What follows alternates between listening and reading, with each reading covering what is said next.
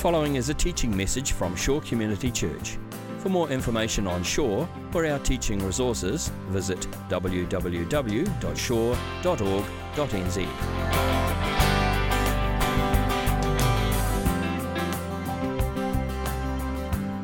The movie is 300, and I'm not going to lie to you, not a children's movie. So be aware of that. But uh, I, I find when I watch a movie like 300, there are some very deep philosophical questions that arise within me. Like, why are they wearing such big, heavy capes if they're not really going to be wearing much of anything else? Or if they didn't wear the capes, would they just be a bunch of dudes running around in their undies? Of course, if I had abs like them, I probably wouldn't wear much either. You should really be glad I did not costume up for this message this morning. Okay, let's just be, let's just be happy about that. But aside from the epic manliness of that scene, I really love this theme that comes through. There's this strong theme of identity. He's asking these people, Who are you? What do you do? I'm a potter, I'm a sculptor, I'm a blacksmith. And he asks this man, Who are you? And of course, they, you know, hurrah, you know, we're soldiers. And it's this great concept. I brought more soldiers than you did. And there's like this complete giving of themselves to their role. I mean, this, this, I don't know if you're aware of the story of 300. It's kind of a truish historical story about 300 Spartan soldiers who are going up against Xerxes and his 300,000 men, way outnumbered. I mean, completely and hopelessly um, outmatched. But they go because that's what they do. They go because they are soldiers. And that's just who they are. And this, the sense of identity flows through that movie really, really strongly. And I really enjoyed that. And so they marched on because they were soldiers. And it's that conviction of their identity that allowed them to push forward against all odds. It's very inspiring. Very gory. Don't watch it. It's very inspiring, though. But the sense of identity is a very strong one for me. If you've heard me preach more than about two or three times, you've probably heard me talk about identity. It's a very strong and personal thing for me. I wanted to tell you a story um, of my youth. And this is a story actually of why someone needs to step up and become a youth worker in this school because the age of the children who are attending this school are at a point in their lives where their identity is being formed. It is uh, being formed not by their parents, but by the peers, by the people around them. And the way that the group sees them is the way that they will come to see themselves. So please, we need voices of positivity in these schools. Because when I was 12 years old and I was in an intermediate, I got a nickname. My nickname was Skunk. I don't really want to get into why or how I got that nickname, but it was a deeply affecting thing to me. Because it wasn't just the name or the nickname or the fact that I don't know how it caught on, but everybody called me that. In fact, there was one guy who even wanted me to sign his yearbook, Skunk in there, and he thought he was being friendly. But it's like this, this concept, it, was, it represented how I was seen by everybody. I was pretty low on the old social totem pole, as you can imagine. So I had this label, and this label defined me. And this label represented who I was, who I was in the community, and therefore how I was to myself. It is a label that was so strongly imprinted in only one year at that time of my life that even now, 20 years later, I still can't say the word skunk without having a reaction. I still can't even watch a Warner Brothers cartoon with Pepe Le Skunk or whatever his name is, Pepe Le Pew, without, mm, it just doesn't, it doesn't feel good. 20 years later, it has that effect. Labels, identity matter, which is why I'm so proud of the work that Molly and the others do in this school. Of having that positive voice, of having new labels, new identities to present, to speak into young people's lives so that they can grow up knowing who they are.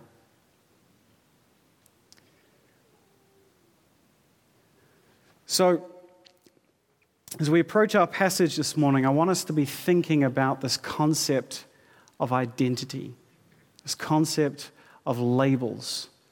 Who am I? Our passage is in the book of Judges. it's chapter 6. Judges is a great, we went through Judges before, and it's this great uh, collection of different stories um, of God working in the lives of his people. And as we get to chapter 6, we're introduced to a, character named Gideon. And in the first 10 verses of the chapter, you get this kind of very familiar story of what's happening in the life of Israel. Um, again, the Israelites did evil in the eyes of the Lord, is how it starts. So, yep, for seven years he gave them into the hands of the Midianites. So, basic concept they do bad. God says, All right, I'm going to punish you. But this is a really powerful oppression. I want to read, this is not up on the screen, but I just want to read it to you. It says, Because the power of Midian was so oppressive, the Israelites prepared shelters for themselves in mountain clefts, caves, and strongholds.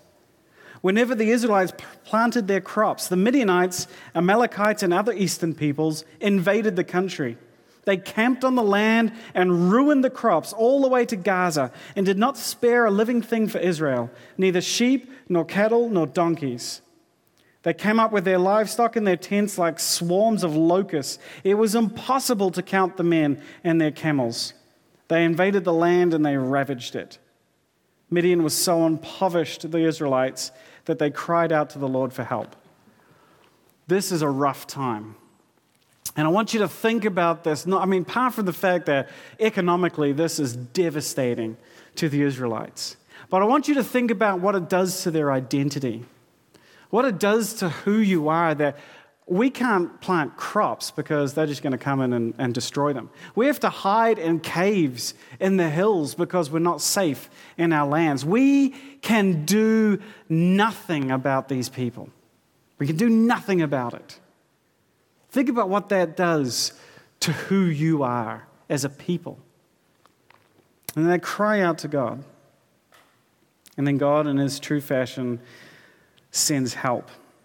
And so, what we have in our passage this morning is we have another moment of calling. Actually, it's a kind of a theme of the last couple of weeks with me. And we have this moment. The angel of the Lord came down and sat under the oak in Ophrah that belonged to Joash the Abiezrite guy, where his son Gideon was threshing wheat in a winepress to keep it from the Midianites. So again, he's doing this in, in he's in hiding. He's creating food hidden away so that no one will know. Um, then the Lord, when the angel of the Lord appeared to Gideon, he said, "The Lord is with you, mighty warrior." Mighty warrior. It's an interesting sort of concept. I kind of picture the scene. I don't know how you picture this, but I can just see this sort of rural setting. You know, and, and you've kind of got this kind of rolling hills and this wine press here. And Gideon is, is just kind of like, he's just a farm boy. You know, he's a young man. He's not particularly powerfully built or anything like that. He's just kind of doing his thing. He's hiding away. He's trying to make some food. And then he walks out and he goes down the path towards his house, maybe. And sitting under this tree, under this oak tree, is this guy. And I kind of envision him as kind of like this cowboy looking guy. He's kind of relaxed against the tree. He's got some sort of twig or something, toothpick in his mouth, you know, hat hung low over his eyes. And as Gideon walks past, he's like, God is with you, mighty warrior. And Gideon's like, I'm sorry, what now? Strange man talking to himself. And he looks around, there's no one else here. And he's thinking, obviously, this guy is muttering something under his breath. And then the man kind of lifts his hat. And he's kind of got those Clint Eastwood eyes that's looking boring straight through your soul. You know, he's looking at you at that, and he knows immediately. He's talking to him. The Lord is with you, mighty warrior. And Gideon, of course, is kind of, um, what? Who said what now? And so he kind of stumbles in his mind a little bit, and then Gideon says, But, sir, if the Lord is with us, why has all this happened to us? Where are all his wonders that our fathers told us about when they said, Did not the Lord bring us up out of Egypt? But now the Lord has abandoned us and put us into the hand of Midian. This is a classic redirection ploy. Have you ever noticed this? That when God comes and talks to someone and makes them uncomfortable, they kind of change the subject a little bit. You know, I mean, Jesus did this with the woman at the well, and the woman at the well is starting to get uncomfortable, so he starts kind of, she throws a theological question at the guy. And we've got the same thing, because again, this angel of the Lord said, The Lord is with you. And what's Gideon's reply? If the Lord is with us, kind of deflecting that personal sort of label here, then why has all of this happened? The Lord turned to him completely undeterred and said, Go in the strength you have and save Israel out of Midian's hand. Am I not sending you? If you were here last week, that'll be a familiar phrase. But Lord, Gideon asked, and this is the classic. This is the classic verse that just encapsulates what we're seeing this morning. How can I save Israel?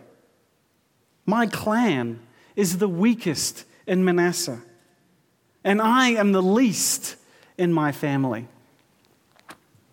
Manasseh as a clan of one of the weakest nations in the world at this time. I am the least of the least of the least. Skunk. This is his label. This is his identity. This is who he is. I just I think this is this is very important for us. Because we kind of take on this identity in a lot of ways, especially in our spiritual lives. We're the least of the least. We're useless. We have nothing to offer. God's response. Again, if you're here last week, this will be familiar too. I will be with you. And you will strike down the Midianites, all the Midianites together, leaving none alive.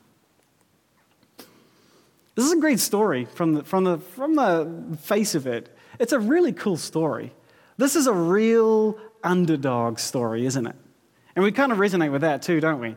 I mean, us Kiwis, we love ourselves an underdog story. We love ourselves a David and Goliath type scenario. And we've got one right here. Because here's Gideon, least of the least of the least. He's going to end up with only 300 guys following him. And then they're going to have to go up against over 140,000 Midianite soldiers.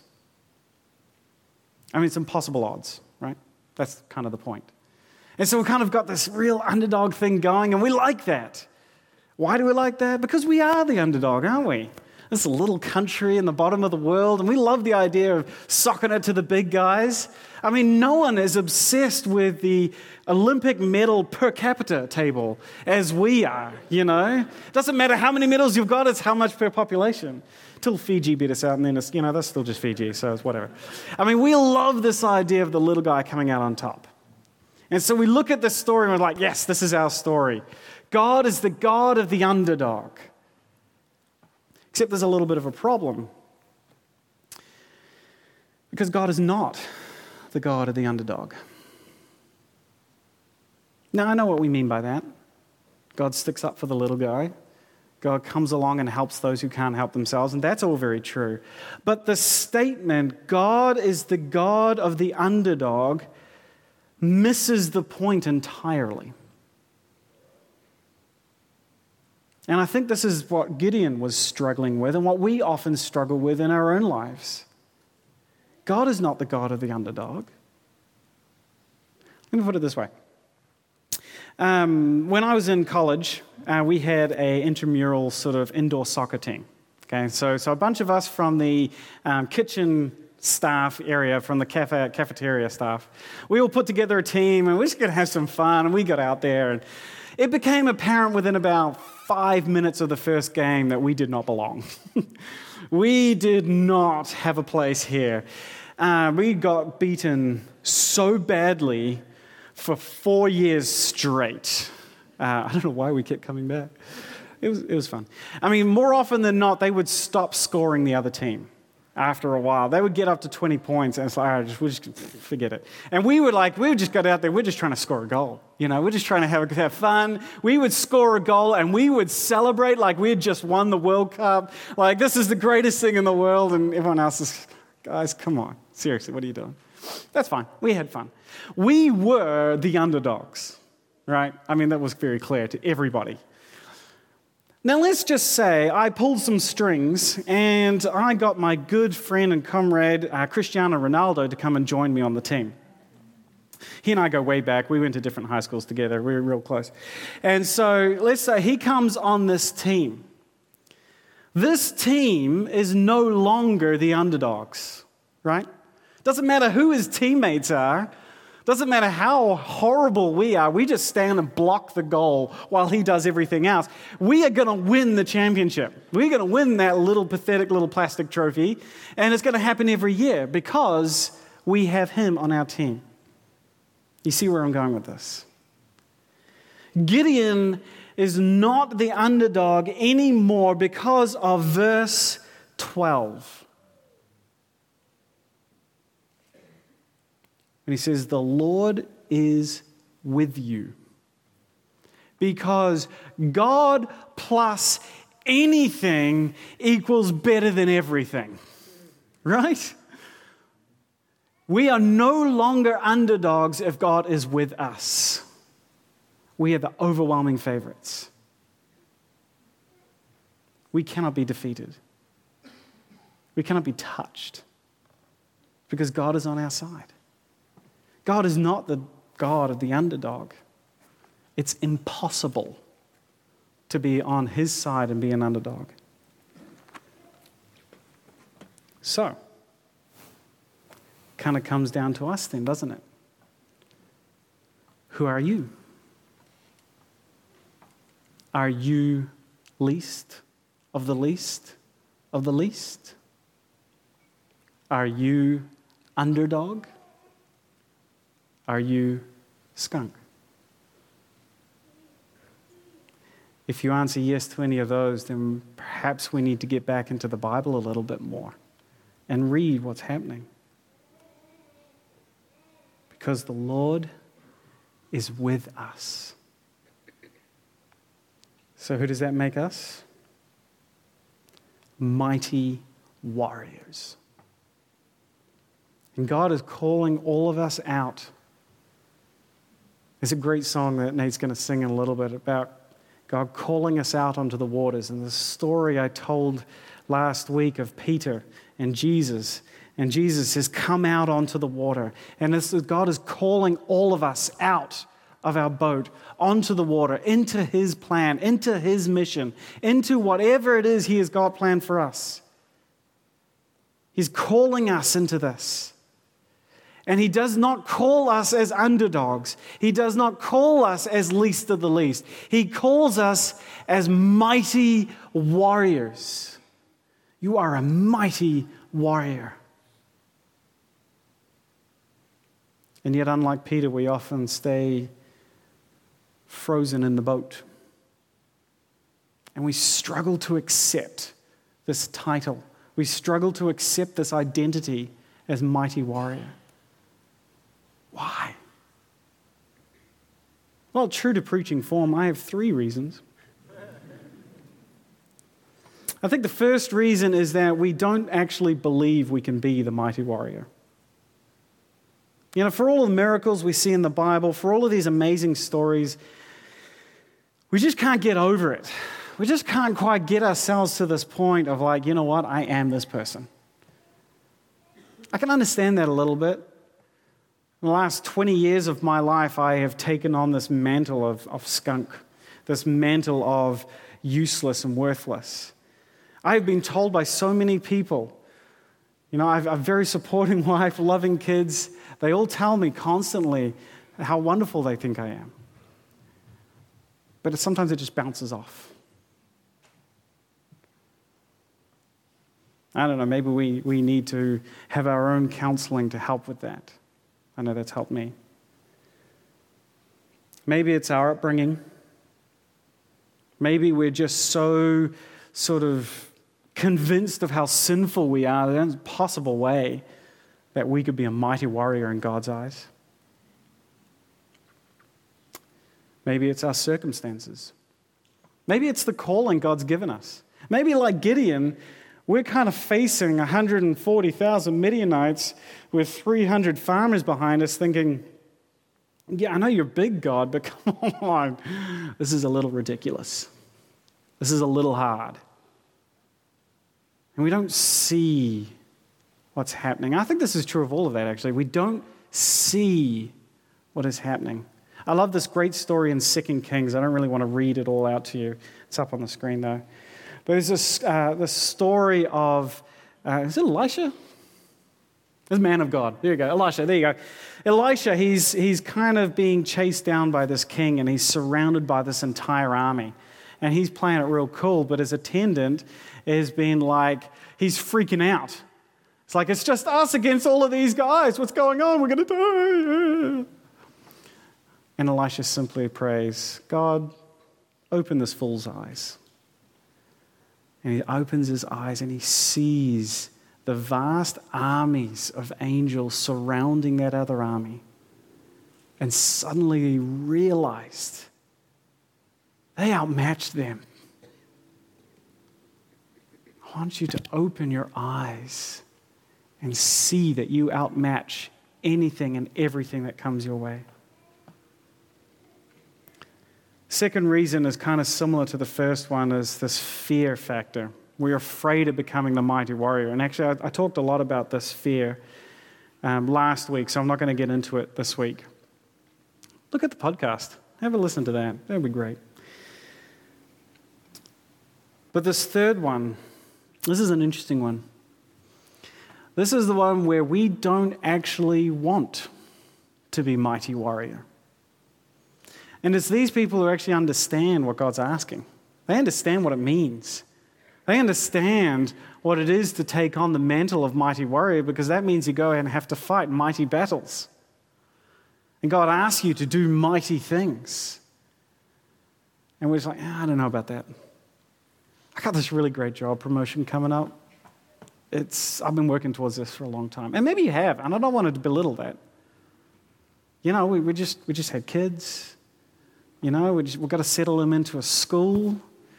We've, we've got this, we've got that, we've got all of these things, and we have all of these reasons lined up before God of why we don't really want to do this right now. Can you get back to me in a year? I'd be quite happy to be Mighty Warrior then. I just kind of want to stay as least of the least farmer right now um, while I get my ducks in a row, and then I'll step out. You know? It's like Peter standing in the boat saying, Hang on a second, Jesus hold on. I just got to finish this text. Um, I'm coming. Coming. And I think that's actually the way God sees that. When God says, come, when God says, go, whatever kind of verb he wants to use there, he's not saying later or when you feel like it. He says to Gideon, the Lord is with you, mighty warrior. You are going to go and defeat the Midianites. And he had to go. So we have to decide whether we want to follow him or not. Puts us in a very difficult position. Jesus was pulled no punches with that when he asked people to follow him. Put down your nets. Don't put them away. Don't sell that load of fish first. Follow me. Drop. Follow me. Don't go bury your father first. Let the dead bury the dead. Follow me now. this is our calling. So I don't know where you are in your life. I don't know what particular calling God has in your life. I talked about this last week. We all have general callings to, to worship, to share the gospel, to look after the poor, and, and to love one another. You may have a more specific calling in mind. Like Nate and I have been called to start a church, start a new church. Um, and so we can't just put that off. We must go. But the key is how are we going to go? And whose name? I know whose name I'm following, but whose name am I taking with me? Because I tell you one thing I can't go a skunk. That guy's useless. That guy has no confidence. That guy has no ability to step out and do something. That guy believes he is worthless. He can't church plant. But there's this guy called Mighty Warrior. He can do it because he has God in him. He has God in his corner. He is invincible with the power of the Almighty Creator. He could do it. So can you. You can do anything that God has asked you to do because God has asked you to do it. But you must claim that name for yourself. Mighty warriors. Let me pray. Lord, you know my journey and you know the ups and downs and you know, Lord, that it's not just a matter of, oh, okay, I guess I'll just reject these names that I've given myself and these labels that people have put on us. You know it's not that simple, but at the same time, Lord, your power, your identity is stronger than anything. And you call us out on the water because you have made us new. And you have taken our old names and they have died on that cross with you. The old is gone and the new has come. And the new name that you give us is mighty warrior. We can accomplish anything with that name and in your army. So give us that confidence, Lord. Slay our old identities, destroy them as you destroyed the Midianites. Destroy their power in our lives and help us to claim this new identity of mighty warrior. It's in your name that we pray. Amen. This has been a teaching message from Shore Community Church. For more of our teaching resources, or to donate to our teaching resource ministry, or for more information on Shore Community Church, visit www.shore.org.nz. Alternatively, you can email office at shore.org.nz or phone 09 415 0455. Thank you for listening.